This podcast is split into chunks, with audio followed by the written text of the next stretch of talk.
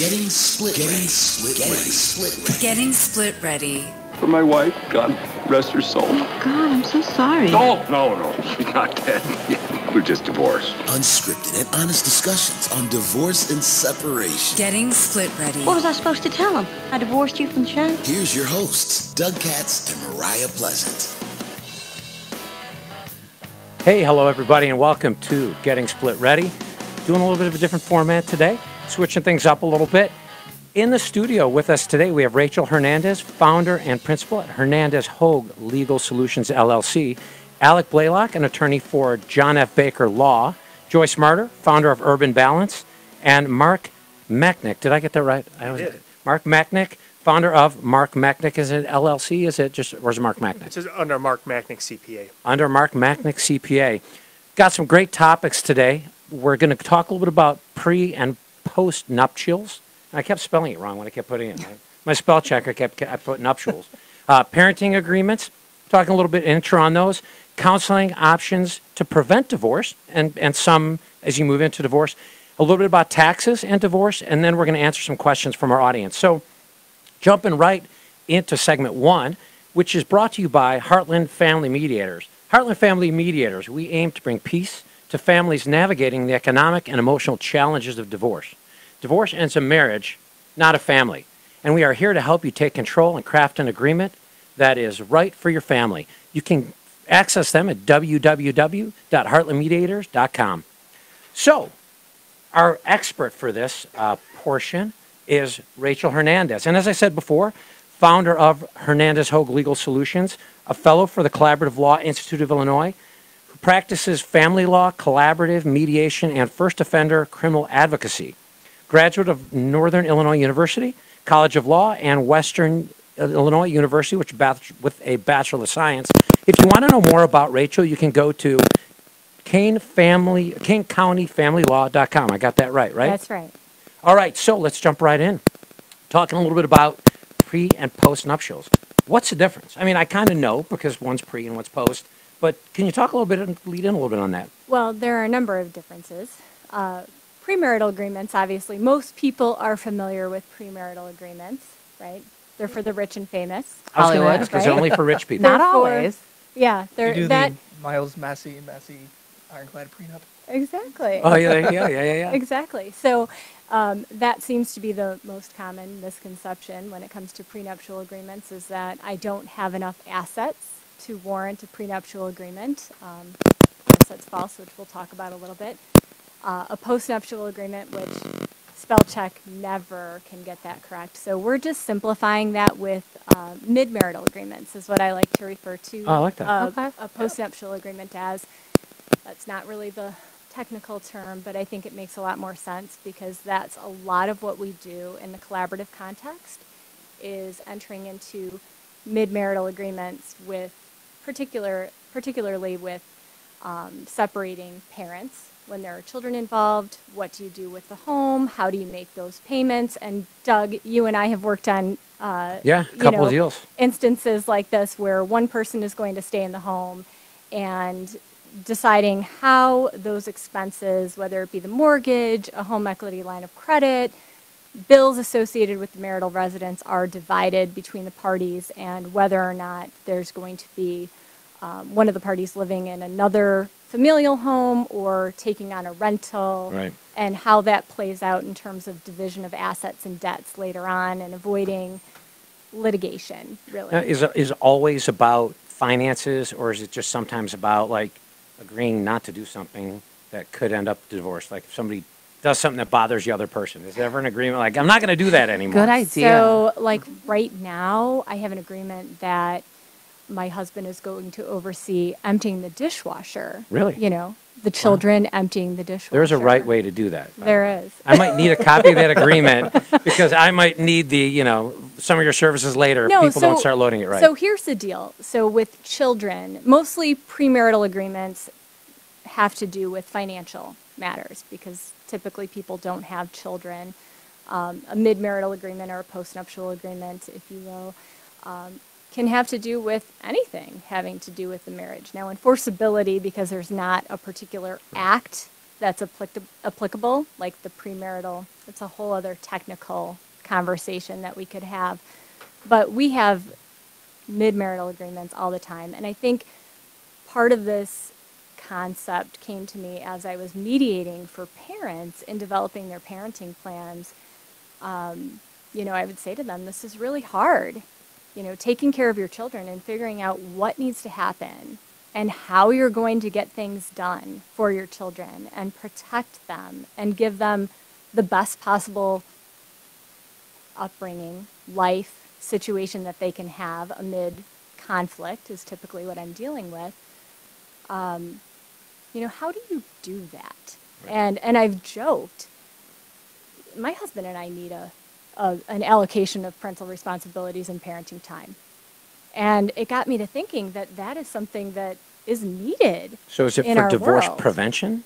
It could be. I think it, could, could be. be. So that's something that's not how we're using it currently. Right, currently. right. But I think that that as we are evolving as a society and the way that we're doing things, the way that society has changed and the difference in career realms, you know, two parent working households, I think that it's something that will emerge Right. as we go forward. So right now, we're utilizing that in the context of temporary agreements with divorcing parties or separating parties.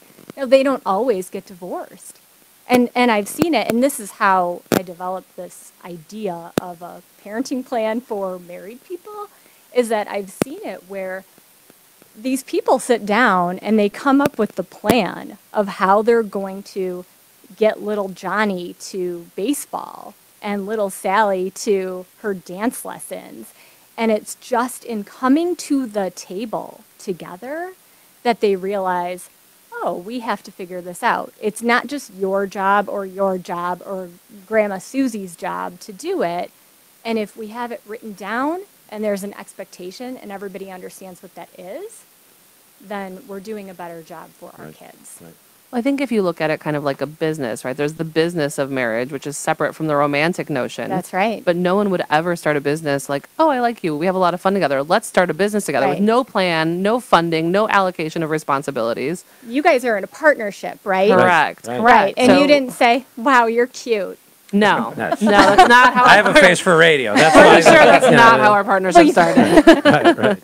Um, but if you look at it that way, then it makes sense. And if a business isn't working, if it's not profitable, what do you do? You restructure. You look at the bottom line. You you know hire someone that has strengths that maybe you don't have. But that's the same type of concept as what you're talking about, That's right? exactly right. So maybe you have, you know, oh, we need a nanny, or oh, we need a housekeeper, Mm-hmm. or we need whatever HelloFresh or whatever these services are. Not to plug somebody who's not a sponsor, maybe they will be next time. um, but but you know, we need a service because I'm busy, you're busy, and yet we want to provide the best Right. for our kids and we want to give them the best of ourselves and not subject them to there's this conflict going on and little Susie doesn't make it to dance because we don't have our crap together. Now, is it is it only kids? I mean, I could see it being, you know, I see a lot of people who got divorced because of financial issues, right? The mortgage comes to me and it's just a mess. Their financial situation's a mess.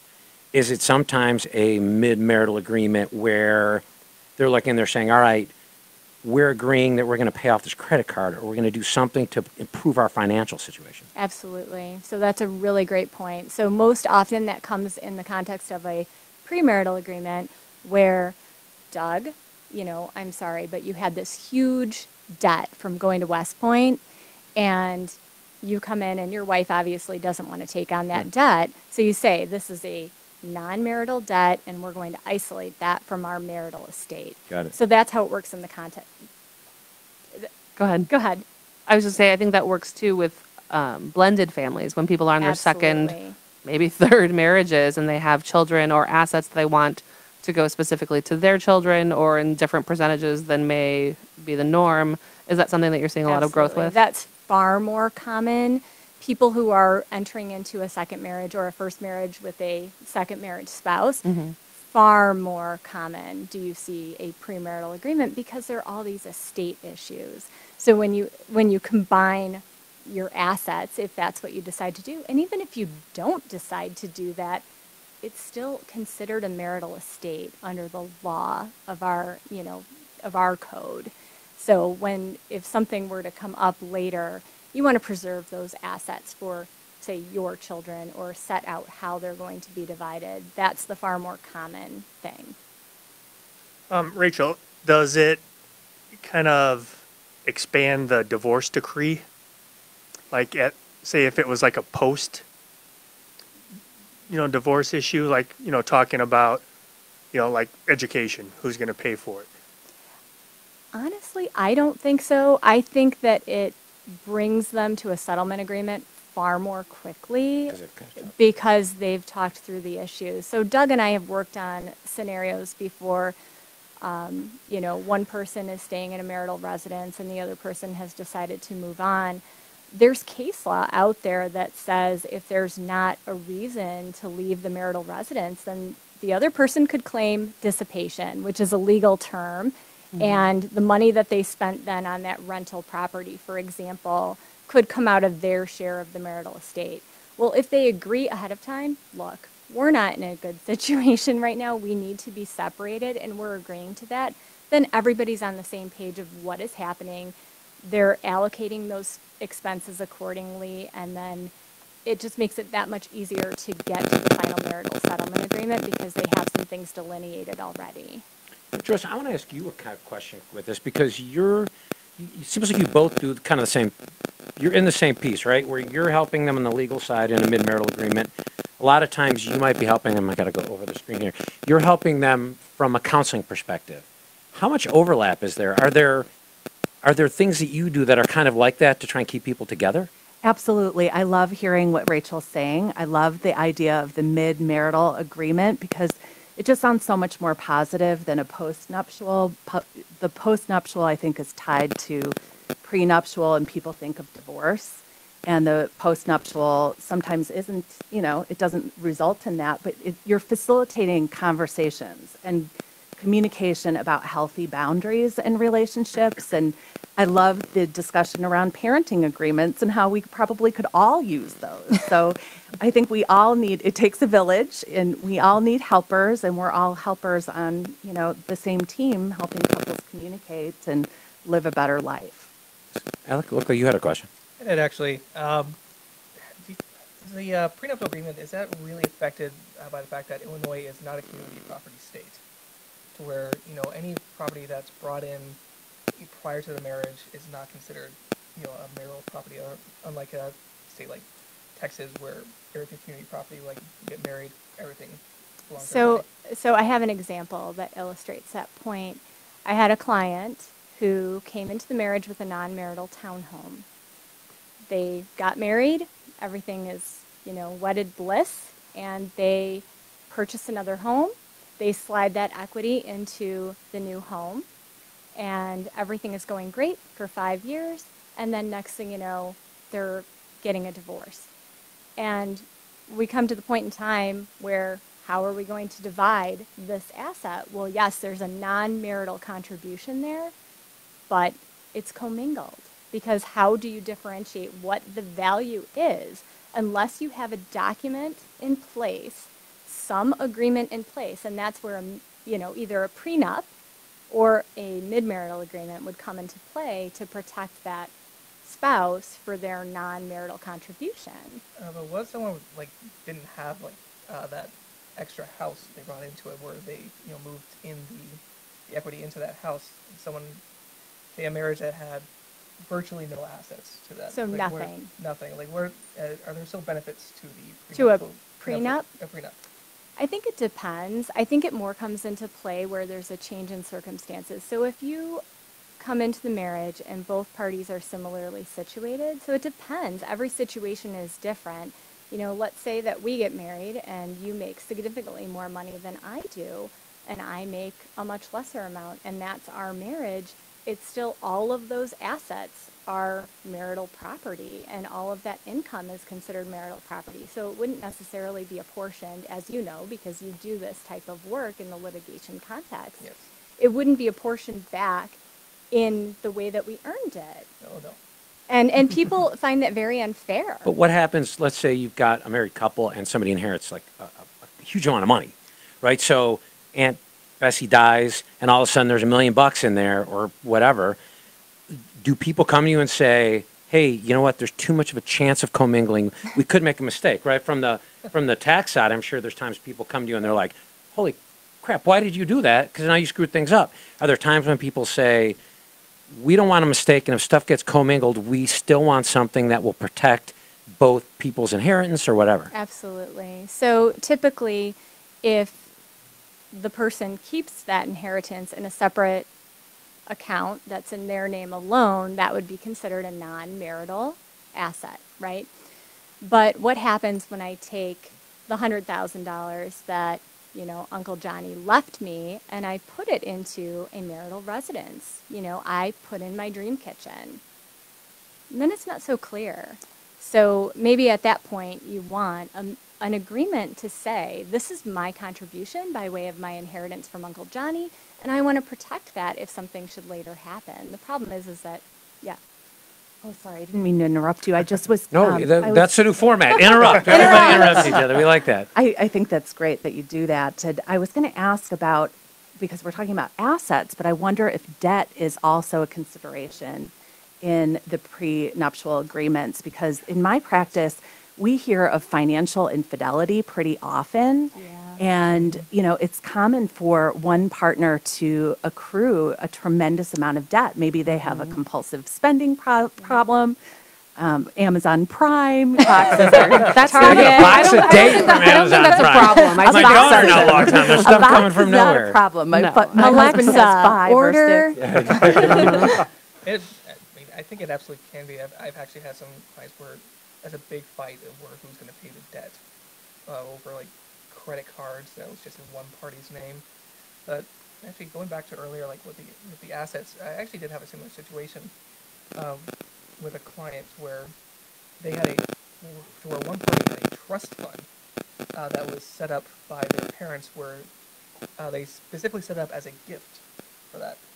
But there was a little bit of a, mem- like a kind of a mixer, like that's what we went to litigation over because um, they had used the, the gift funds in that trust to pay, you know, off of a bunch of marital debt that accrued between the two, and that's where we got to fight over that. And it's like, I guess that would have been uh, good if uh, that they had the prenuptial agreement. About Yeah. that.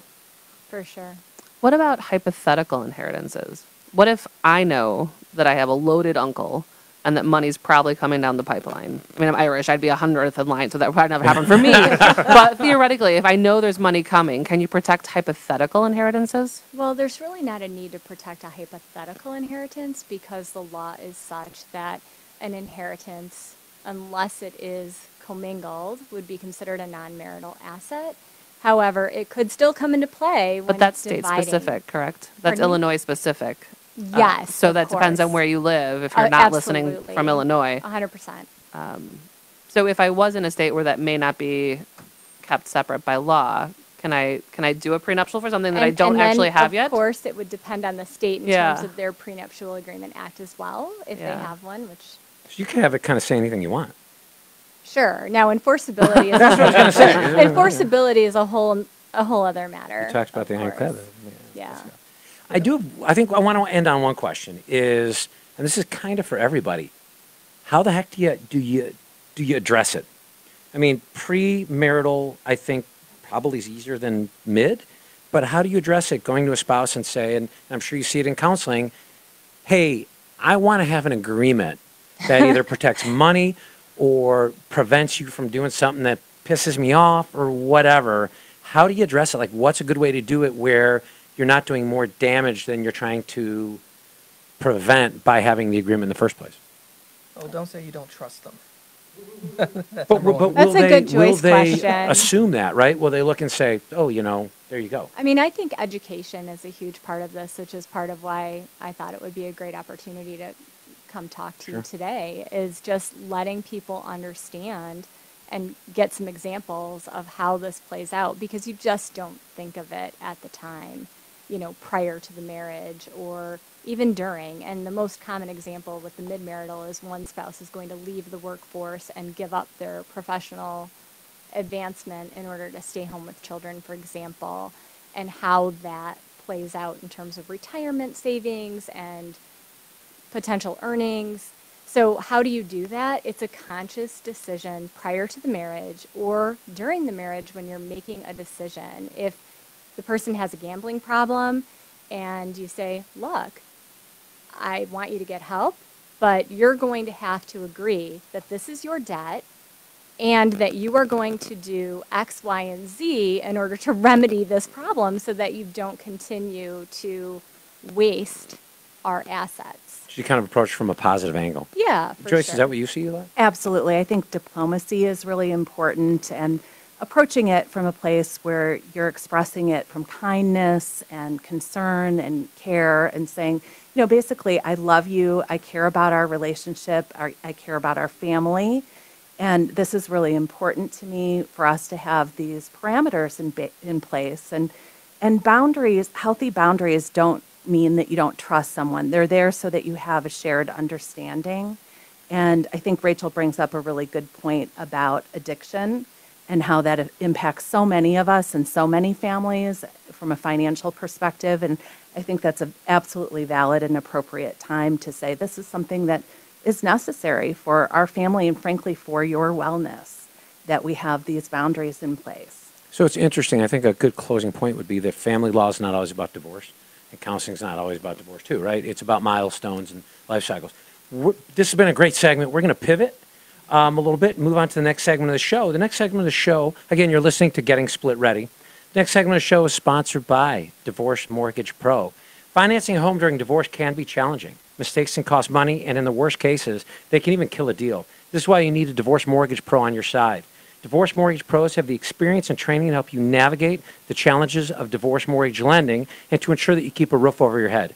Divorce Mortgage Pro is a member of the Split Ready Divorce Pro Network, the premier place to find the professionals for your Split Ready team. Check out Divorce Mortgage Pro and other divorce pros at splitready.com. Click on Build Your Team tab and build your team there. So we're going to move to. Do you want? Do you want to introduce the next one, or should I go? on? Uh, you can, but if anyone's watching us on our Facebook Live and you have any questions that you would like any of our experts to answer, please send them in and we will make sure we do that at the end of the show. So our next segment is about parenting agreements, and our expert on this one is Alec Blaylock, attorney at John F. Baker Law. Practice areas are conflict litigation, to include family law, with a smattering of personal injury, which we talked about earlier. Divorce can be personal injury based on what I've seen in the past. A graduate of University of Houston and DePaul University College of Law. You can find his full bio at johnfbakerlaw.com. So we'll jump right in. Do you want to do you want to lead off on this one? Uh, sure. Um, for people who are really in the throes of this, what is a parenting agreement? Well, a parenting agreement is basically the, the main thing that, at least in my experience, I guess, fought about and litigated about uh, when it comes to family law and divorce. And that's really a matter of what we're going to do with the kids. You know, what's going to happen with the kids, uh, who's going to take care of the kids, even though really a parent agreement actually, by law, only actually needs to say one thing in it, and that's who's the residential parent. And that's for tax purposes because the residential parent is the only one that's able to claim the kids on tax returns. But other than that, it's very, really very flexible. But the most common thing that's in it is basically the parenting time, who gets the kids what day, uh, who's going to take the kids to see the doctors, who's going to take the kids to um, their extracurricular activities, uh, how many overnights does each parent get, and so on and so forth. It can even include anything amongst stuff like uh, maintenance. It can take the form as the final marriage settlement agreement, or it can be a separate thing on its own.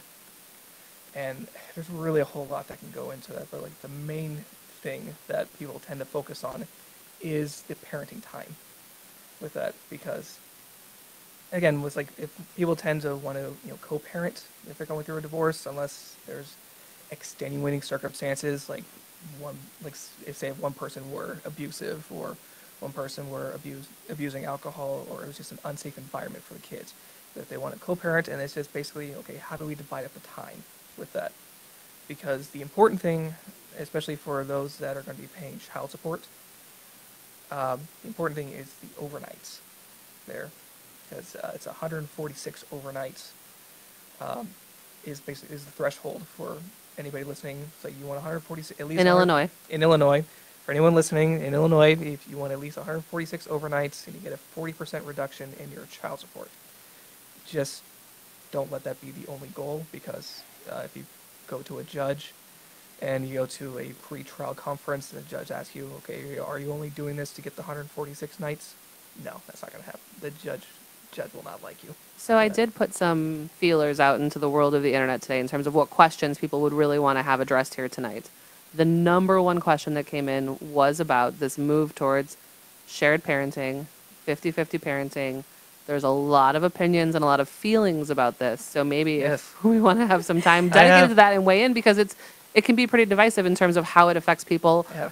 how they look at it, how it affects the payer of child support, the receiver of child support, the actual kids. Let's not lose sight of them. That's uh, one thing I have a very strong opinion about because uh, I've seen some recent parenting plans uh, from, well, always generally the other side of what in litigation where they do like a you know day on day off. You know the, the kid changes houses every single day, and I will, Practical. I will, yeah, I if they live in a two flat, Yeah, maybe, exactly, and just exactly. go upstairs and Which- downstairs. Live in mean- the same house. Yeah, which Yeah. I mean, like, I understand from the logical standpoint of, like, oh, it's 50 50 parenting. But what they're not considering is that's really tough on the kid. To have to pack an overnight bag every single night, switch houses every single night, and it's just really stressful on the kid. I will, den- I will deny that plan every time. I will, I, under no circumstances would I ever tell my client to accept that. What's a good assumption? Like, what are, what are we seeing now? I know that there's some changes. Are, are they effective yet in Illinois, or are they still being voted on? Uh, the- it's HB It's being discussed in a lot of the states. it's being discussed in a lot, but it, it's the assumption of 50-50, right? No, it is not. Presumption is different than Pres- Presumption. The, uh, I said assumption. the re- rebuttable presumption that it's in the best interest of the child to be co-parented. That is not recognized here in Illinois. There is no rebuttable presumption as of yet. It's being discussed. Uh, a lot of fathers' rights groups uh, that you, among, you may have heard of are trying to push that in the state right now. But as of as of now, that's not happening. Both Or- parents are presumed fit. Yes. correct. The, kind of like the presumption of innocence in the criminal law system. Like we've all heard that in, um, you know, the presu- are presumed innocent until proven guilty. It's kind of that for for laymen that kind of both parents are presumed fit and equal to co-parent unless you can prove otherwise. Different so the burden standards, of pro- yeah, different Correct, burdens, but for yes. laymen's and people who are not in the legal system, I think that's the best. They're presumed fit, however, there's currently no presumption in terms of sharing parenting time. That's what I, you know. But when it comes to the 50-50 parenting split, there's really there's really only two plans that I've seen that kind of work. Like I said, it, there's a number of different ways it can work because every family is a little bit different with that. But generally, what I've seen, it's always uh, you know two days. You know, you split up. Each parent gets two days, uh, Monday through Thursday, and then they alternate every other weekend. Friday being included in a weekend. so two, two, three. Yes, and I've also seen week on, week off. So it's like one parent gets you know this week, and the other parent gets the other week. You just alternate weeks, and it can be a little tough because um, I don't I've done a little bit of research into like um, how that affects the, the child, and uh, it's recommended that a child does not spend more than three days away from the uh, primary caregiver. That's generally the uh, residential parent, generally which is generally the parent with the majority parenting time. So, I I prefer the uh, two two three uh, plan as opposed to the week on week off because that, like I said, uh, it's I think it's a little bit better for the child to be no uh, no more than three days away from the majority parent. To Rachel and Joyce, have you guys seen some creative solutions for the the more shared parenting? We don't have to call it 50-50, more shared than what it was, you know, 40 years ago. Absolutely. I've seen very different situations depending on the couple's career. So their work travel or other responsibilities. So I've seen couples come up with some pretty creative solutions and, and not all of them are the same at all. But whatever works for them and for the kids, I love Alec Alex's point about, you know, being mindful about the kids and their attachment and their stress level with transitions and trying to make sure that they're staying connected to both of their parents and also reducing the stress that comes from changing households. So I think there's a lot of different ways it can be worked out. I think, I think distance, you know, Oh, yeah. is, is a Oh, main yes. factor too. That's a big thing, especially when it comes to uh, the school, because you don't really want to disrupt the child's schedule that would before the uh, divorce. You you want to as little disruption as possible. So say you know a child goes to school in Batavia, and one of the parents lives all the way out in like Oakbrook or Lombard. That's quite a trek for the kid to go to school. About 45 minutes for those of you that aren't in the Chicagoland area. Yeah, that, that's that's quite a trek. So it, in that situation, it may be better to live uh, with a parent that lives within the school district. One quick question, and, and it, it kind of starts with what we were talking about, about pre and, and mid marital agreements, where sometimes someone's not pulling their weight. Are there times where you sort of have the opposite going on? Uh, the talk right now is the assumption, not presumption on this one, the assumption that both parents want 50%. Are there times when one parent is like, I can hold the water, I can carry the water, but I need you to do 40%, and the other person like, I'm not going to do 40%. And the parenting agreement is more about making someone step up as opposed to kind of what we're talking about about shared goals. Well, It's really hard for a court to enforce a parent to step up. It really is. And so, so there are times where someone just kind of disengages. Well, when it, when there it are a lot like, of Of times where course. parents disengage, unfortunately. And, you know, unfortunately, the situation now with the law in Illinois with this threshold of 146 overnights, I'm have to say I'm not a fan of the current legislation with the presumption of the 50-50. Um, the collaborative realm, collaborative practice professionals have been really working against this. And it's my understanding that the mental health realm has as well, because that is, you know, when I mediate for couples, for families, let's sit down and figure out how do we take care of our children. And maybe the support question has to just come to the table because when you look sometimes at the difference, right, in the support mm-hmm. amount, there's sometimes a thousand reasons why this person wants 146 overnights. And it's just, it's the wrong reason. We're talking about taking care of children and making them, giving them the most healthy upbringing that they can have. And that's why I said, you know, if uh, the judge asks you, like, if your only goal is to get 146 overnights, the judge is going to hate you. Nobody ever But nobody's gonna that, though. answer. Everybody says, I want to tuck my child into bed at night.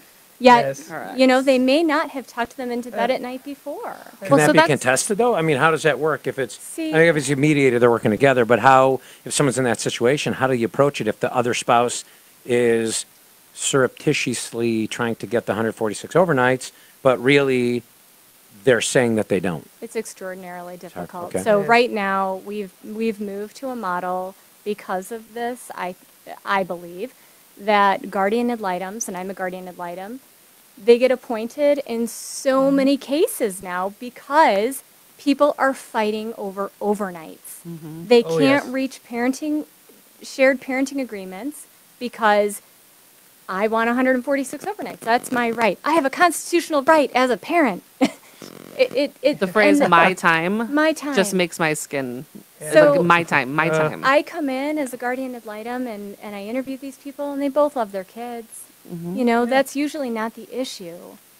So let's bring the support question, the support number as part of the conversation to the table and then we get somewhere. And I do do that in mediation. Yeah, my, my boss is also uh, John F. Baker. Uh, he is also a guardian ad litem, and every anytime he gets appointed, that's the only reason he gets appointed is it- because of overnights. it, it's the it's not the intended purpose for the statute. So unfortunately, it takes some time.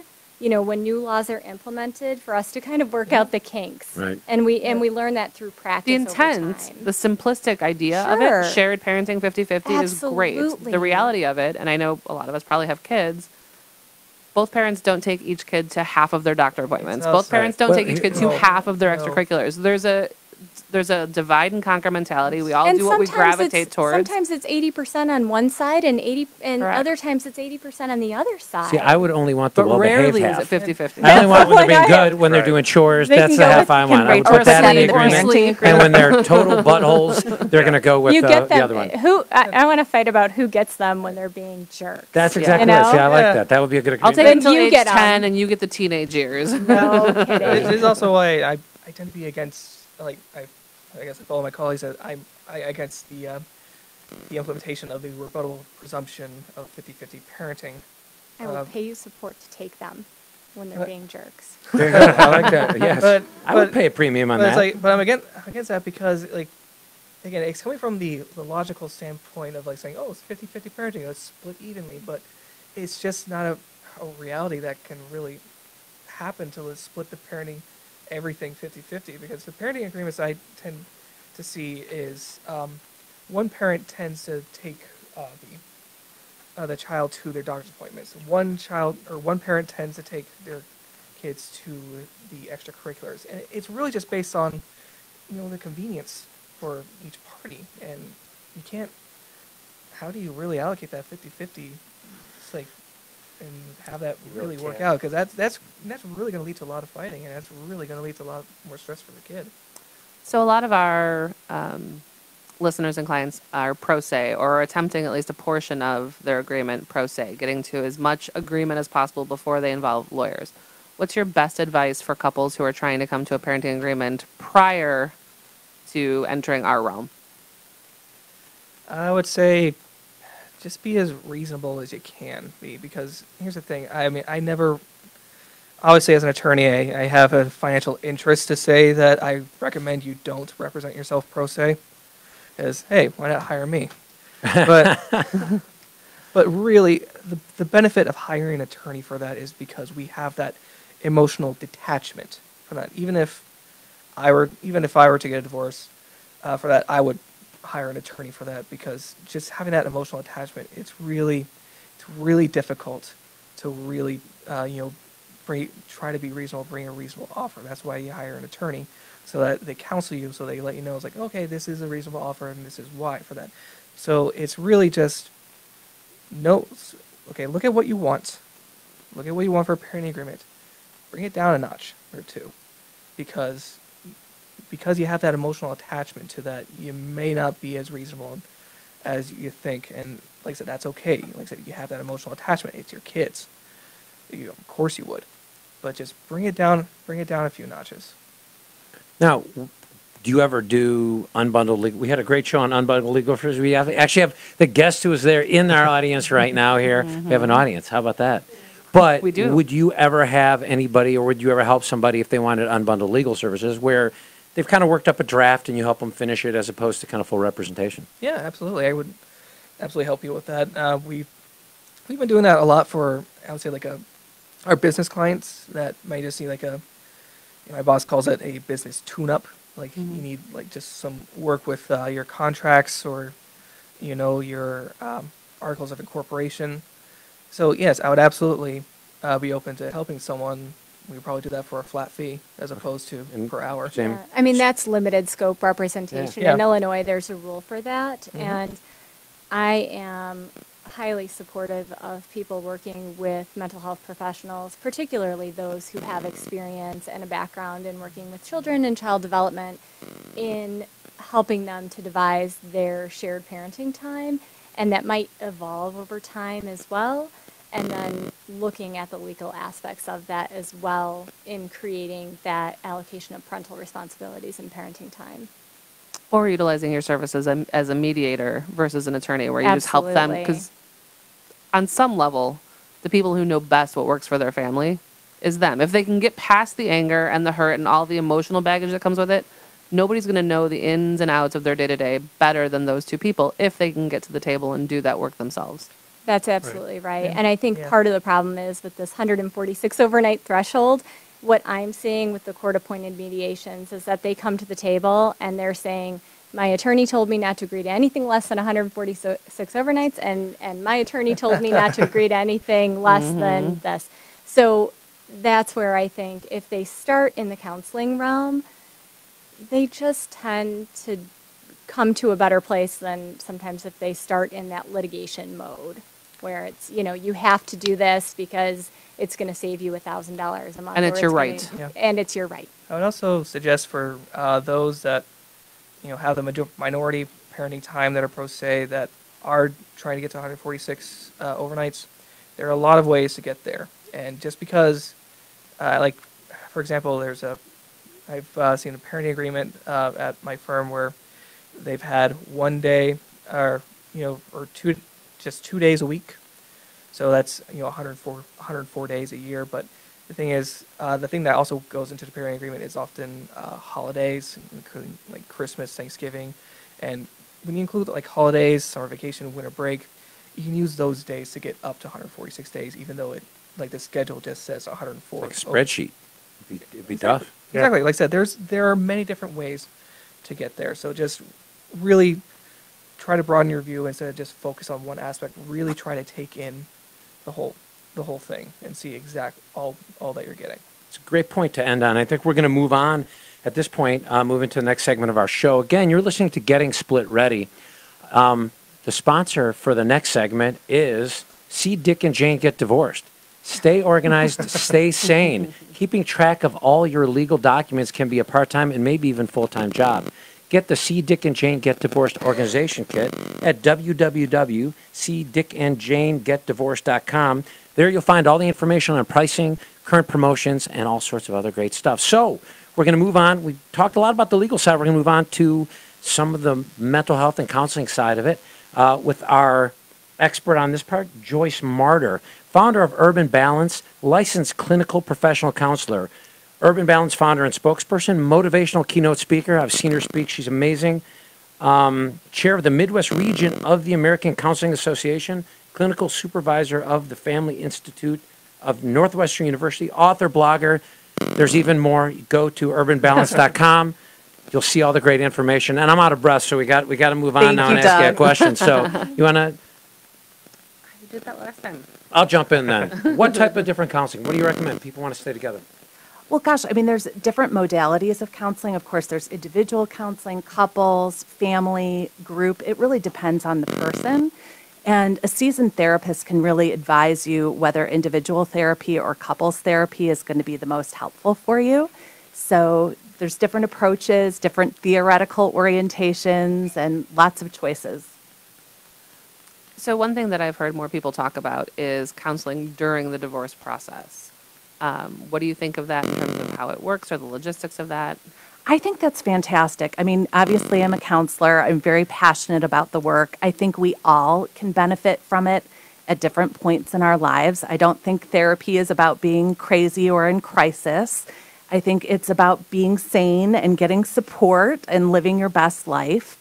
And a therapist can help couples when they're going through divorce learn how to communicate better. I liked what you said that basically it's about learning how to become more emotionally intelligent, become aware of your emotions. You know, our feelings are, waves of energy that we experience in the body, and to become mindful of those and learn how to kind of separate from them and communicate in a way that is respectful and fair and honest and also reflecting taking responsibility for yourself and your own actions. So we're all human beings. None of us is perfect at this kind of communication or conflict resolution, but counseling can help us really develop those skills and prevent you from having conflict and hardship for yourselves and for your children as well.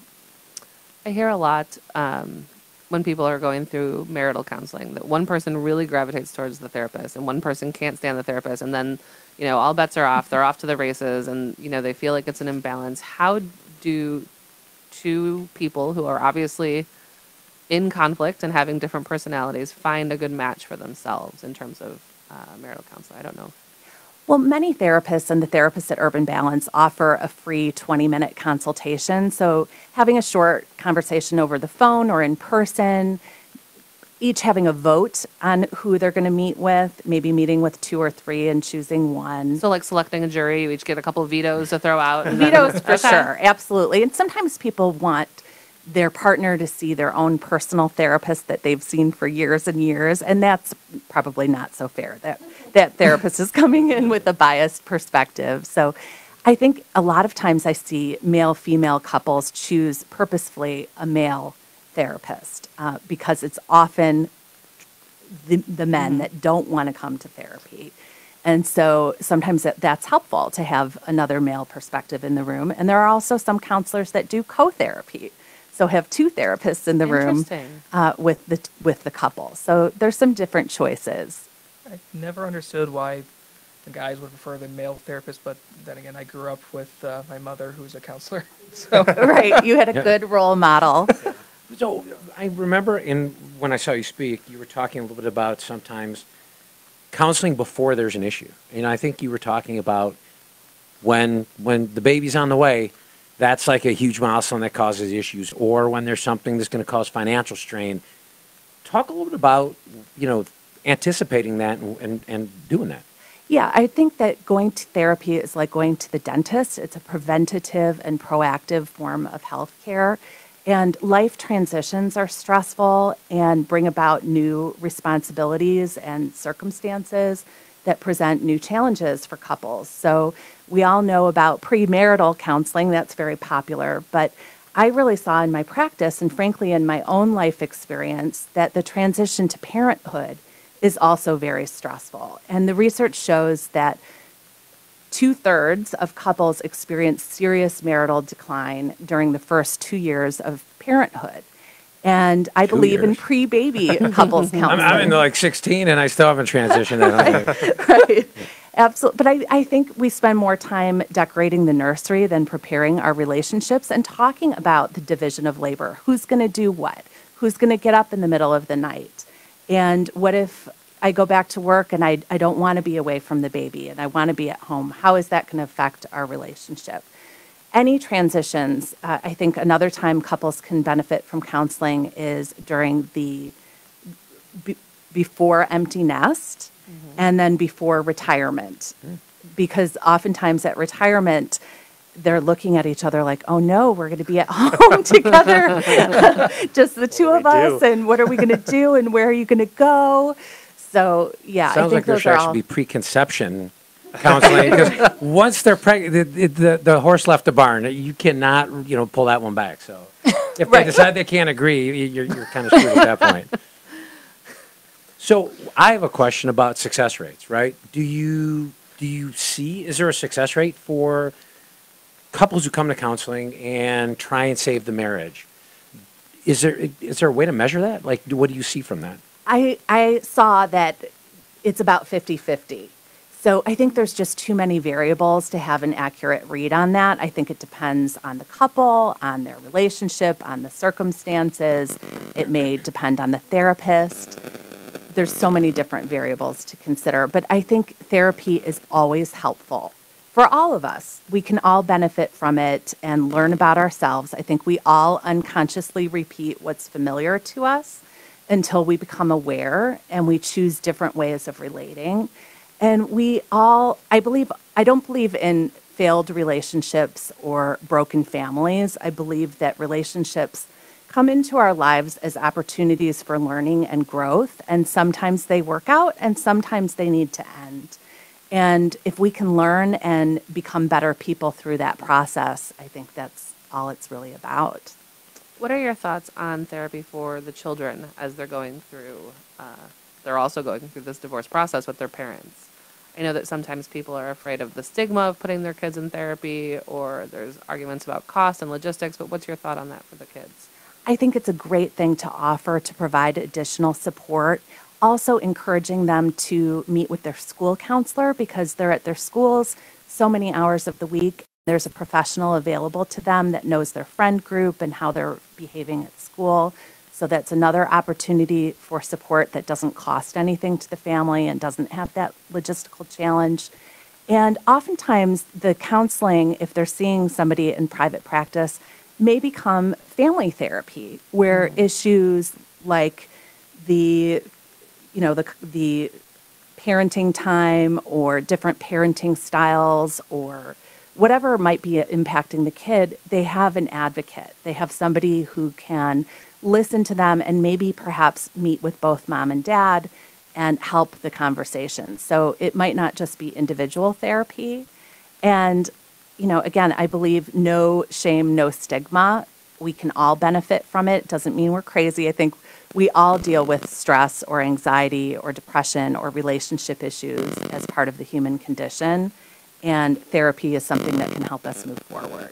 I've also also seen that a lot of the junior highs and high schools are starting to have peer groups for kids going through uh, their parents' divorce so that they don't feel so different or alone. Because I think even the most well adjusted child in the most amicable divorce, you know, a teenage girl's going to complain about mom. But she can't really complain about mom to dad anymore because then it feels different than it did when they were a couple. Those are great points. And I love those groups and rainbows groups and Yep. things like that. Groups are very normalizing and validating that there are other people experiencing these same situations. We don't have to not talk about it. We don't have to have shame and secrecy and feel like our family isn't normal or healthy because we have these issues. But to know that other people deal with these things too, and that our feelings are a normal response to those circumstances. For, for the attorneys, you know, one thing that I've always kind of wondered is someone comes in, right? The first step people think of in a divorce is I gotta, I gotta lawyer up, right? I gotta get an attorney, I gotta get representation. When they come to you, is one of the questions, have you, have you talked to, have you done therapy yet? Have you tried to save the marriage yet? That's number one. Okay. An ounce of prevention is worth a pound of cure, right? So if they go to Joyce and they can work through some of these things, and and I even, I don't even call it therapy. I mean, this is personal development. We focus as attorneys. We're required as mental health professionals. You're required to have continuing education. Why would we be ashamed of furthering ourselves in our personal development. I don't understand that. So that's number one. When I mean, it's on my intake sheet. Are you mm-hmm. seeing a therapist? Will you tell me their name? Sometimes I get good referrals for other clients. I was gonna say, I can see right now, mid-marital agreements going For back and forth with the counseling. That's This- This is a great thing.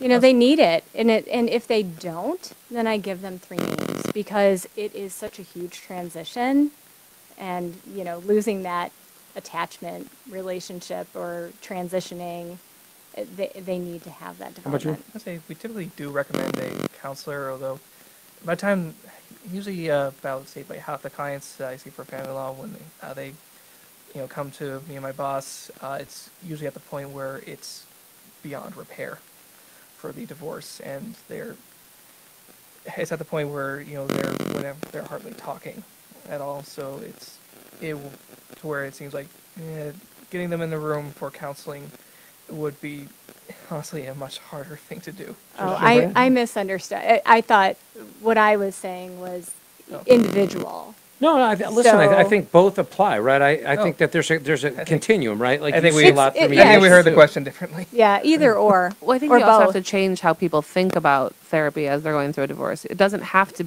be with the intent to save the marriage. Right. It can be with the intent to unpack some of the anger and hurt and be able to A, move forward as individuals, but B, move forward as good co parents for your kids and set a good example for them. It, it's probably not going to fix the marriage if you're in one of their offices. It might, but it's probably not going to. But that doesn't mean you can't get a lot out of it. And if you go into it with a different end goal than saving the marriage, then you may not end up with the frustration or disappointment that you would if that was your choice. I'll, I'll say I actually haven't. I don't think I've actually uh, recommended counselors to uh, the parents uh, that I've represented, but we usually represent like you might want to consider getting your kids into counseling.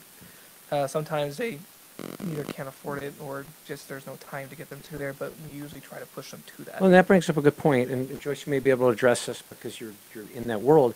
If people don't have the means to do that, what are some ways that they can get counseling? Are, are there free options? Are there low-cost options? What can they do? There are. So most communities have community mental health centers or social services agencies that offer counseling services at a sliding fee scale or even pro bono. And many therapist training facilities also offer counseling with interns and things like that. So there definitely are resources available.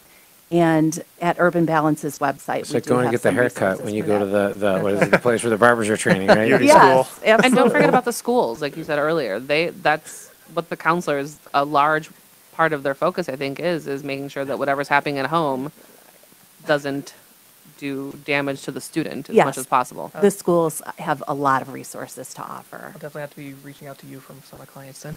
That's great. Well, I think I think it makes sense to move on. We're going to enter uh, go to our fourth segment uh, and talk a little bit about taxes. But first, the next segment of the show is brought to you by Military Divorce Pro. Life in the military is hard. Constant moves and deployments can stress a marriage and family, and unfortunately, this can end in divorce. Like everything associated with military life, military divorce is tough. Different laws in different states, along with military rules and regulations, mean that you need a specialist. You need a pro. Our divorce military pros are well versed in everything that you need to know to move through your divorce and on to your next mission. Military Divorce Pro is a member of the Split Ready Divorce Pro Network, the premier place to find professionals for your Split Ready team. Check out Military Divorce Pro and other divorce pros at splitready.com. Click on the Build Your Team tab. If anybody has questions right Oh. now, within. If anybody's watching us on our Facebook Live broadcast, uh, feel free to send in some questions. We will answer those at the end of the show. Fantastic. Moving on to taxes, right? Death and taxes. Luckily, divorce isn't the, the other inevitability. Uh, and our Divorce and tax taxes. expert tonight is um, Mark Mac. I keep- keep- For some reason, I keep getting it wrong. Macnick. Macnick. Yep. It's not a hard Um, one. No, it's not hard, but I keep I keep wanting to see more vowels there for some reason. Now, there- Uh, founder of Mark Macnick, CPA, CVA, CDFA, and MAFF, which really boils down to he does expert witness information uh, or expert witness testimony. Correct. As a CPA, forensic accounting expert, which I think is interesting. I want to talk a little bit about that, and an expert in business valuations, which I'm sure plays into divorce sometimes. It does. So to get things rolling, why worry about taxes during divorce? Well, there's a lot of divorce has a lot of tax implications. Um, you know, like we were talking about, uh, you know, with children. Um, we got rid of the the new tax law. Got rid of the exemptions, but we still have child care credits. We still have education credits. So that's something that needs to be addressed. Um, you know, before the divorces. You know, who's going to claim the kids? Uh, and, you know, the tax implications. What's going to happen? So it used to be that the lower income earner in the couple could potentially see more benefit from claiming the kids as exemptions. How has that changed with the new tax law? You know, it's a case by case basis. You know, we always uh, kind of run them, especially when we're doing the taxes for both parties after the divorce. Um, a lot of times they'll come to us and say, okay, is it more beneficial if I claim the child or if my spouse does? And we'll kind of work it up each way. And then if they're on good terms, they'll have a little agreement between them as to, okay, he, he'll get a bigger refund, but then, you know, he'll give me a little more of that. So if I'm thinking about a divorce, and I think taxes are still kind of this realm of the unknown to a lot of people, they're intimidating and scary. So I'm thinking about a divorce, and I come to you because you're my friend. I'll be like, all right, thinking about a divorce. What do I need to know about taxes that could bite me in the butt later? Um, like I had a good situation today. I had the exact same thing, and it had to do with retirement plans. you know, what what should we do with these retirement plans? Um, should we take a lump sum? You know, should we roll it over to an IRA? So that that's kind of what we look at on. Uh, that's the main stuff on the divorce is the retirement planning. You know, what'll what'll happen? You know, like right now we know what the tax rates are right now. In ten years, we don't know what they are. So sometimes we'll say, okay, let's roll that over to an IRA right now. Let's take some distributions, you know, as opposed to holding off. I wanted to jump into the forensic part because that really is interesting to me. And, and anecdotally, you hear people talk about, geez, if you're thinking about divorce, like wait a year and hide money and do all this kind of stuff. talk a little about the role of a forensic accountant in the divorce process. Um, a lot of times, the forensics will happen if one spouse does think the other spouse is hiding money. Um, what we'll do is, uh, in some cases, we'll do a lifestyle analysis, saying, okay, we know that here's all the, know, we'll back into the income. You know, here's all the expenses. They have to at least make this amount of money. And, you know, if it's way off, we know there's hidden money somewhere. What, what from our attorneys here? What, when do you when do you see that happen? Uh, Do you see the same kind of thing? It's like, all right, this is time I got to bring in a forensic accountant. Typically with businesses, you know, Mhm. self-employed. Exactly. That's, that's really the big one is business fit or, yeah, self-employed, small, small businesses, small, medium sized, because uh, some of them I've, s- I've seen kind of like saying, "Ooh, you need to have someone look over these books here. You got money going all over the place." Yeah, in uh, in regards to like business, I I've had uh, you know, I know one case where I worked for you know a few days, just trying to determine someone's income for child support purposes. Right. You know, as a business owner, you know, we, of course, there's the wages, there's all the perks, all the benefits. You know, The add all the cars. cars, the The distributions. expenses. Exactly. Yeah. So, and then, um, yeah, on the business valuation side, it seems like a lot of time the business valuations will turn, will start out as a business valuation, but then it'll turn into forensic. You know, once you start going through and say, hey, th- this isn't right. So if I'm looking at divorce pro se, which a lot of people do statistically, and I think my spouse may be hiding money, which a lot of people do, um, what would be some red flags that I would be looking for? Um, so, like some of the best places to start, obviously, um, a tax return. Okay. You know, looking at the tax return, you see some dividends, some interest on some accounts that you, you know, you, you've never seen. You know, or if you could get a transcript of the tax return, see what the IRS has. And anyone that's on a tax return can order a transcript, Correct. correct? So if I haven't been paying attention to my taxes for the last decade and just signing them, I can call and get. Yeah, you could actually go online and get a uh, copy of your transcript, or. It, it's like a statement of account, everything the IRS has on you. So, so that's a good place to uh, to start is the uh, the tax returns, and then we kind of move from there to bank statements, just uh, you know, the obvious stuff. And Then if you get a bank statement, then you see maybe a transfer to an account that you've never seen before, then that'll open up that avenue. Is that kind of the same as a FOIA request? Yeah. Okay.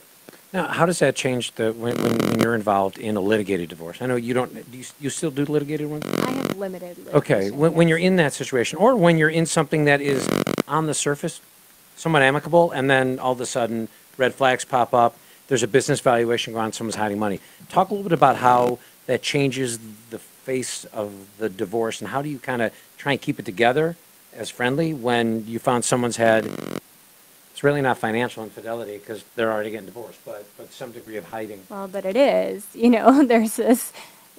I send them right on to the mental health professional when they realize that, you know, although the tax return says that there's a thirty-five thousand dollar income, it's really two hundred thousand, and you know, all of these things they're trying to hide, and they want to pay support based on this number, or they want to collect support based on this lower number, and the payor paying a higher number.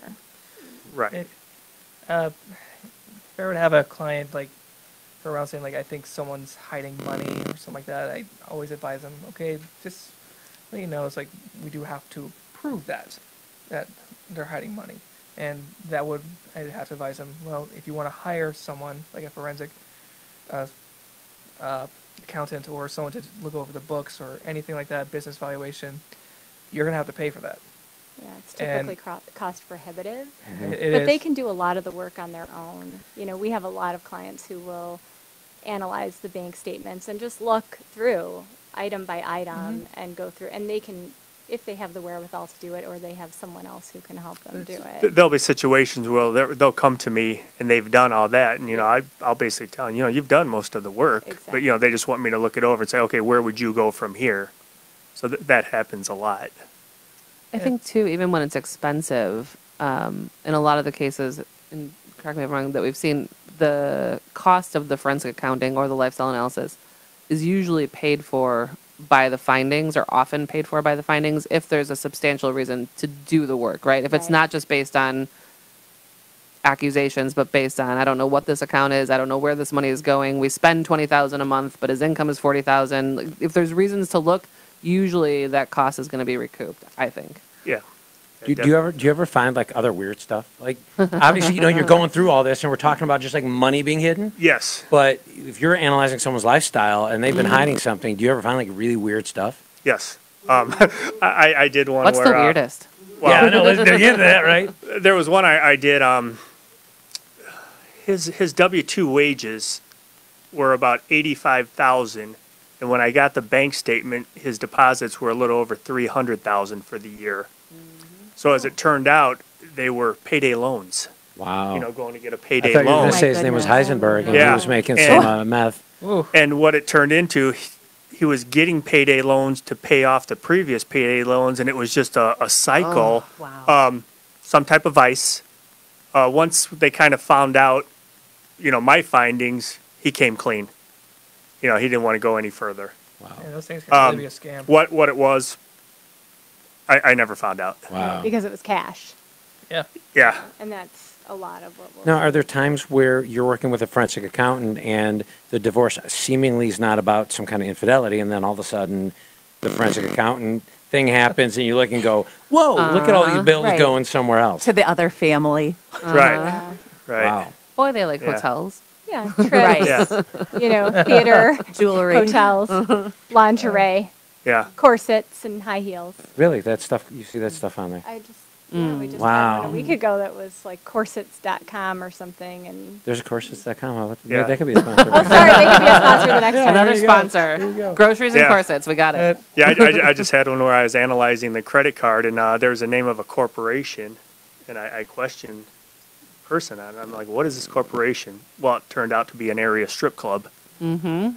Yeah. Uh, but he, he loaned his credit card to a buddy. Of course. What a good friends. Of course. Yeah. It's- The you have to credit have card was pre-strip- compromised. Pre-strip club Exactly. agreement. Go ahead. We're talking also about an ounce of prevention. So with couples, I often encourage financial literacy and that couples, because the, these types of conflict are about control and power and information in the relationship. And if one partner isn't aware of the couple's financial standing, that probably isn't a healthy situation. So I always encourage people to ask and to become aware and to become involved and to have an active role in their financial life, regardless of what their partner does for work or what their level of skill is or knowledge in that area. I agree 100%. I mean, there's a lot of times, especially uh, it seems to be in the older couples, they have separate bank accounts.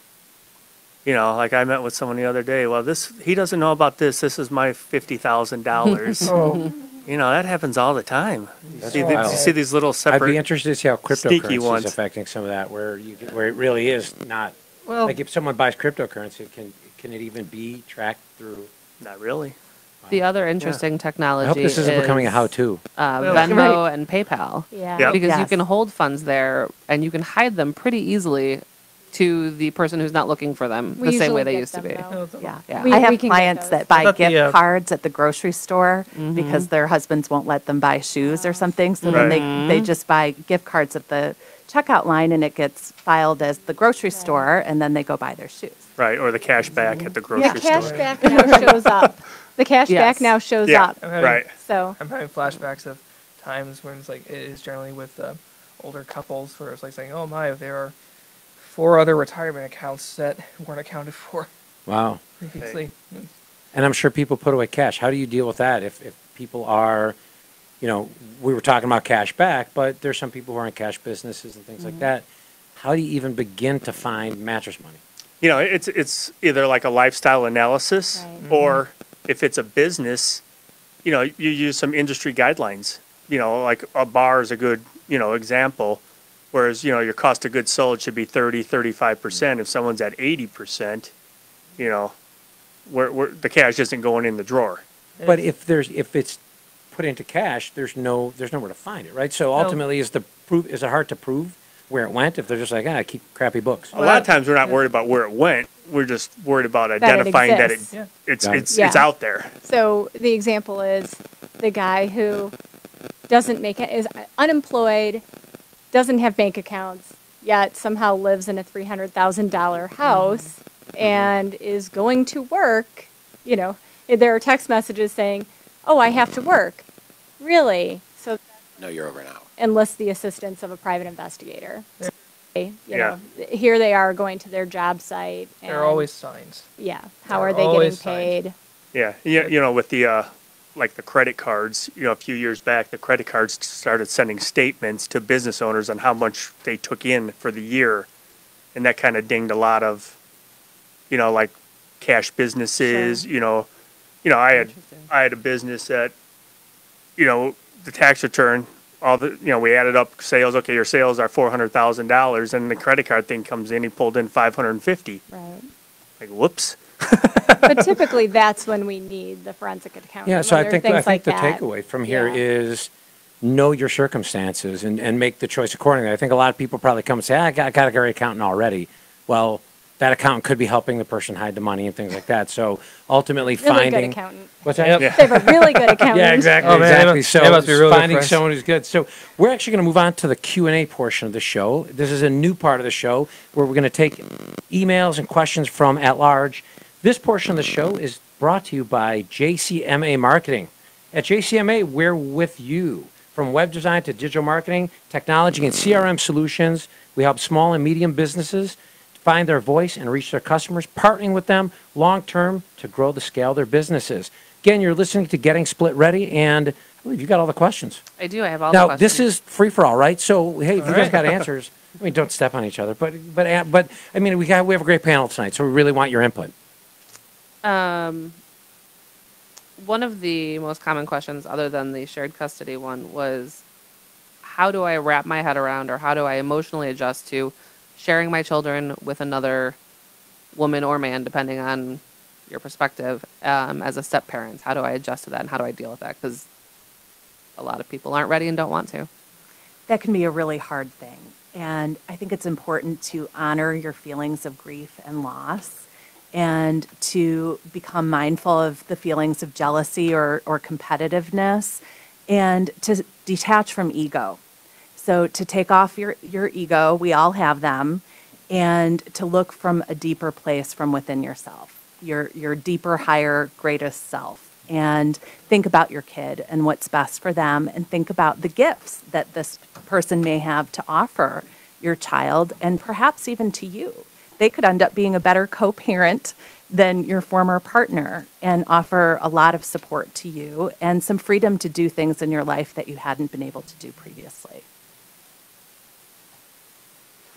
Um, for a tax question, can we both file head of household if we do share custody 50 50?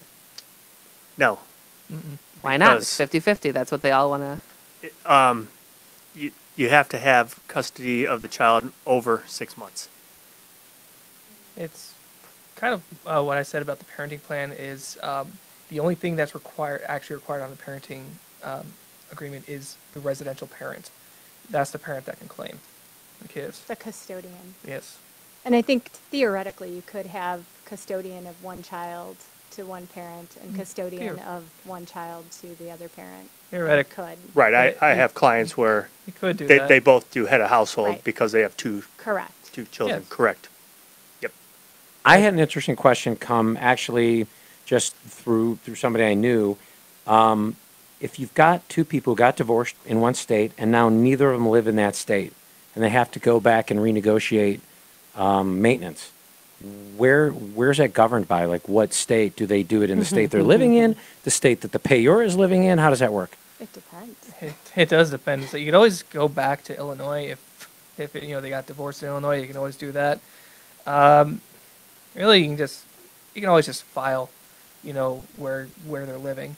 But Do they any both judge, live in any the judge same can place? overrule or or Do they both live in the same jurisdiction now? no, they're in different states. So th- neither one of them live in the state. Correct. The original state. Correct. I believe the state that it happened in, that the divorce happened in was Colorado, mm-hmm. and now they're, one's I think in Illinois and So one. you would have to attempt to enroll the judgment in the jurisdiction where you want to have it heard. Mm-hmm. Now, how do they Depending do on that though? If support. they have an attorney, how do they, how do they pick which attorney gets precedence in doing that? Or is it That, just that would be a very good Where do the kids time live? to. kids well, live, I think in Illinois. It's it's like, but it's like I guess their kids are adults. at No, point, no. Or no. But you're saying a maintenance issue or child support?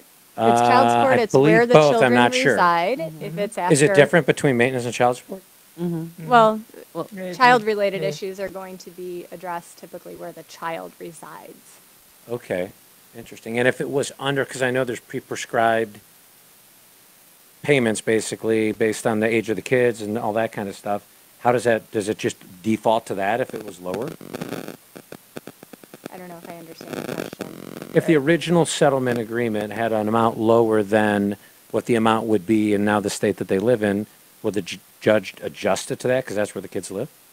It depends on the It could. situation. Wow. Because people try to modify, there are any myriad of reasons why someone would seek a modification, whether it be a reduction in income, an increase in income, or a change in the needs of the child. The, the usual legal answer is what uh, my uh, law school professors always says. Like the answer to almost every legal question is it depends. Sorry. That and rabbis, they, they say the same And thing all the time. therapists, actually. There's a supervisor at Northwestern that says that all the time, and one of the students got it tattooed on her forearm. It depends. dot, dot, dot. I love that. Yeah. Um, another question for the lawyers is, does it matter who files? Mm, In a divorce case, typically no. It's it's not a uh, plaintiff defendant thing. It's a petitioner respondent thing. So it, they use different verbiage for that. It, no, it doesn't really matter. I think 'Cause the- there's, each party can file a motion for whatever it is. It's you know, someone files for divorce. It's just a part of the process. It doesn't matter who's the petitioner or the respondent. there's some thoughts out there that by filing you become, you put yourself in a better position. There are some thoughts to that. I would Mhm. disagree with that. I think the No. best per- point in time and the best person to file is when you're split ready. There you go. You are hired.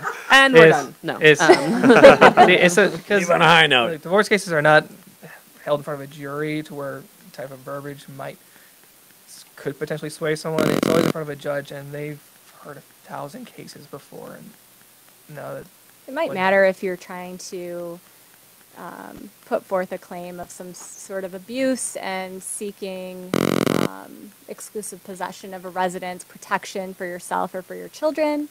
Um, in that instance, I think it could make a difference. But other than that, I recommend yeah. that my clients work through as much of their agreements as they possibly can prior to ever going to court. You know, we ideally would like to take our clients to court one time at the time of the prove-up hearing and resolve everything outside of court. Uh, Court is a stressful place. That's a very good point. It's like, yeah, I would agree. Like, if it's an instance of abuse, I would probably say probably better to be the petitioner in that case. so in instances of really high conflict or, or abuse, it could be. Um, Most cases, I would say no. we went over some of these already. Um, how often should we change our co-parenting plan? Was a question that someone gave. As needed. It's like it's really just like every couple weeks when we don't agree on something.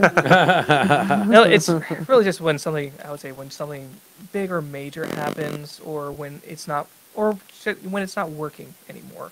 Like say the child has a, you know, starts like dancing and say dancing's on Thursdays, but then goes to a completely different thing like hockey or something, and say hockey is on Sundays, and let's say the parent that has the kid for the Thursday can't take the take them for the uh, their extracurriculars in, anymore. So you'd probably change the agreement for that, or like I said, just any anything to where any substantial changes, like like I said, it's just an as needed basis. Now, but will that, because we talked about the 146 overnights, right?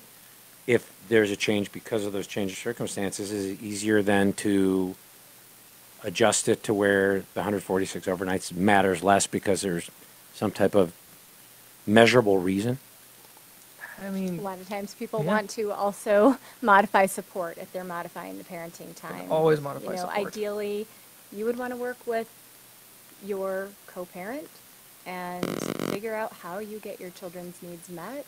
You know, we like to say that um, an allocation of parental responsibilities and parenting time ideally is a guide, and, and you would put that in a drawer and then work with the other parent, and you take it out only as you need to. This brings up an interesting question for me, and it kind of goes back to the forensic accounting. Are there times post-divorce where there's a petition for a decrease in maintenance or decrease in child support, and somebody has kind of figured out, hey, if I do X, Y, and Z since the divorce, I can get those lowered? Do you ever bring in a forensic account to say, no, no, no, no, no, we kind of see what you're doing at this point? Absolutely. You probably get a lot of post-decree Yes. issues, yeah. I've So people think they're smarter than the system. I haven't had that happen once because every time I've normally done a um, modifying maintenance or child support, it's always been mom or dad has a new job, so you need to modify the support. W two income earners are usually the easier ones. Yeah, I was Yeah. going For to sure. say, I mean, Another uh, tax question that we got was on the new tax law. Um, I've always paid taxes on the spousal support that I receive. How can I change that so that I don't have to pay taxes? And he does now that the law is that.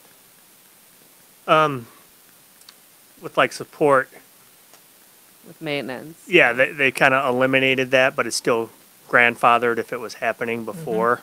I think the question was that they don't want to be the ones paying the taxes on the support that they are getting and want to jump on board with the new laws. No, the, the, Eh. by, the fact of the new statute being in effect does not modify what they, their judgment. So Correct. their judgment is still in place and that still applies. And like I said, even if you go back and like um, adjust something, it always goes back to that original judgment because like you, every case has a number with it. It always starts with like the last two digits of the year. It always goes back to that year, so it always like, like the old statute applies or something like that. I've done a few things where, you know, child support changes kind of often. Ma- you know, maintenance changed this year, so it's always you always have to, we always have to write it in the order. It's based off of the old law or old statute.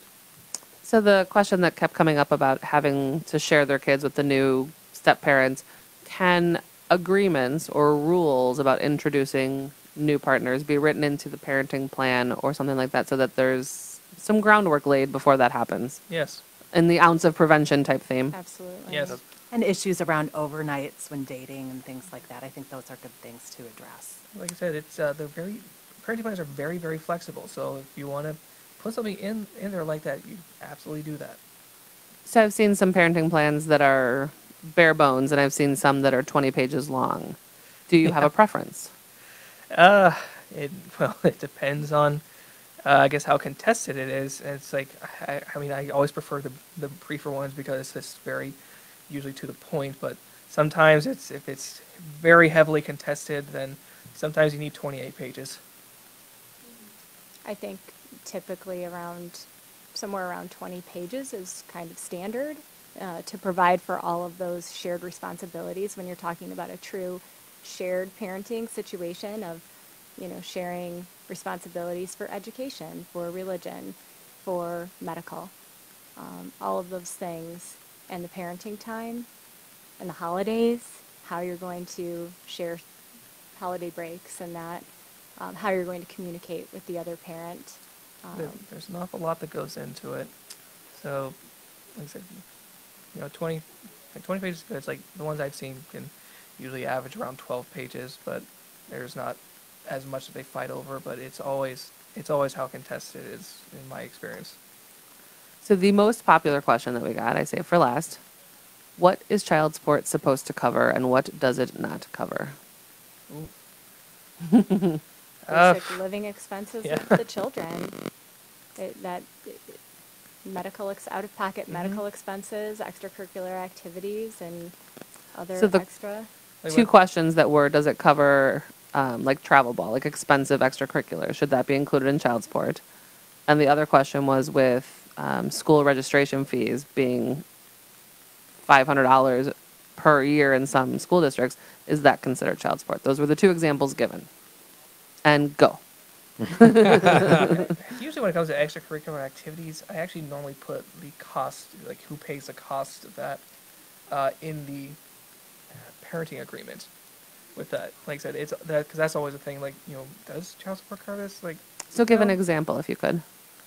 I'll say, uh, you know, I grew up in Texas, and we always had a UIL thing for anything for came from like sports, like football, or band or choir. You had to pay uh, $175 uh, for a UIL registration fee in Texas. So you can pull, you can put in the, settlement agreement that, you know, X parent is going to pay the UIL registration fees for that. And like I said, it can be the person who's receiving child support, it can be the person who's paying child support. It you usually modify with that, but would that be counted as part of child support? Yep, probably.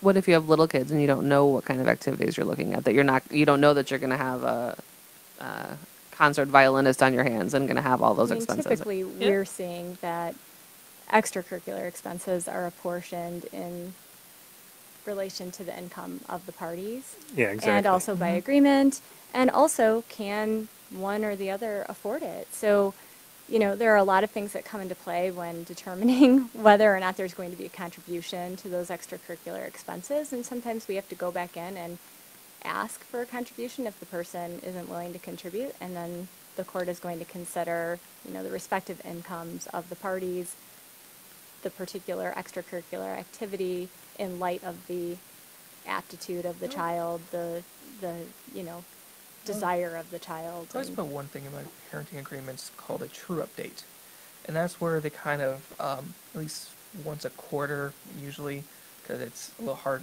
I say it's a little more stressful to do it once a month. Is where they come together, the parents come together and they see what they paid for, and try to make that 50-50. If one person paid more, then they true up and you know pay them their portion. And there's some great technology out there for, to do that now, so they don't have to sit down at the kitchen table with their individual receipts and spreadsheets and go over money, because that would work out super well for a lot of divorced But, parents. but I would always say, like, you know, when it comes to extracurricular activities, like, you know, paying for the violin, just pay, you know, just don't worry about, like, oh, is this what going to be covered by the um, child support payments for that? Just kind of. You I mean, it, pay it could get pay into a lot of money, kids. though. You can. You know, travel Yeah, baseball. Sure, we have a Oh, guest yeah. speaker. Hold on one moment. is. I'm sorry, it was, it Yeah, was very- just excellent. No, that is- that I think We're your going free question was, what does child support cover? And we got into a discussion about extracurriculars. Okay. But I always say the short and sweet of it, roof, roof overhead, food on table, shoes on feet. That's the kind No of the pants? basic, well, Yes, That's a okay. very so good that's the description. basic, you know, roof, uh, clothes, food is the basic child support, and then we get into, well, that's not the complete child. So that's how I kind of like for a client when I think when the question is asked is, well, I'm paying child support. Why do I have to pay all these other things? But child support really is the basic needs of the child. But I think you have to really explain that to a client because I think a lot of conflict revolves around this. That's but actually- I'm that's a- paying child support. That's actually a very good explanation. Thank you. Yeah, I mean, there's there, there, Well, my there's kids need books. different amounts, so I don't know how I I mean, would build I've read one books out. that say, okay, your child support's X amount, four percent goes to transportation, twenty-three percent go. You know, they they break it down Yeah. that much. Oh yeah. They can't. You know, I think it's who governs it, the Food and Drug Administration or the no, it's uh, you know, the FDA. Yeah, I think they Get a So our update. answer like what, to what's the, what's the uh, cost to raise a kid? It depends. It I think also- So you- our, our, is our, It our last answer is it depends. It depends on the state, I've become an expert tonight. It'll- and it depends on your It depends. judge, frankly. Oh, it does absolutely depend on your judge. yeah, but I think the extracurricular is a big thing. It really is, I Huge. think, for extracurriculars now versus even when I was a kid versus the the costs and the commitment levels are a lot higher than they used to be. I mean, Yeah, you look there's at all like the a private travel stuff. It's baseball, a crazy. hockey. You know, you could be in ten, twenty thousand dollars a year. Or Oh, private yeah. school, Yeah. Yeah, you know? I had a And then- client who was in yeah. pageants. The amount they spent on dresses and pageants, holy moly. Oh my. yeah. I mean, then you get in uh, So it this, just this depends. situation where maybe, you know, okay, travel baseballs cost three thousand dollars, and one of the spouses says, "Well, I don't want to pay for that." Right, So is it an agreed upon thing, or right. you know, you got to address it? good, then you got to decide who's going to get the money from the contract. right? Well, I All think this is a great, great time. That you guys have been fantastic guests. Thank you. I think I'm loving the new format. I think so. Thank you all. Thank you. Um, again, our guests tonight were. Let me go through. I know who you guys are, but I, you know, just so I don't forget anybody. It's the credentials you need to look at. It's the credentials I got to worry It's a about. long there list it. I wonder Sure. if he's going to get Mark's name right. There- I, No, I, these more I am. Well, you know what? I made a notation on here which threw me off. So we had Rachel Hernandez, founder of Hernandez Hogue Legal Solutions. Alec Blaylock, attorney from John F. Baker Law. Joyce Marter, founder of Urban Balance. And Mark Macknick from Mark Macknick, Got it. CPA. Thank you for joining us tonight for our Getting Split Ready podcast. And if you or someone you know is considering or going through a divorce, uh, please go to splitready.com, take the assessment, tell them about the website, and remember that you can get through your divorce with your finances, your integrity, and hopefully some sanity intact. Thank you. Thank you. Thank you. you.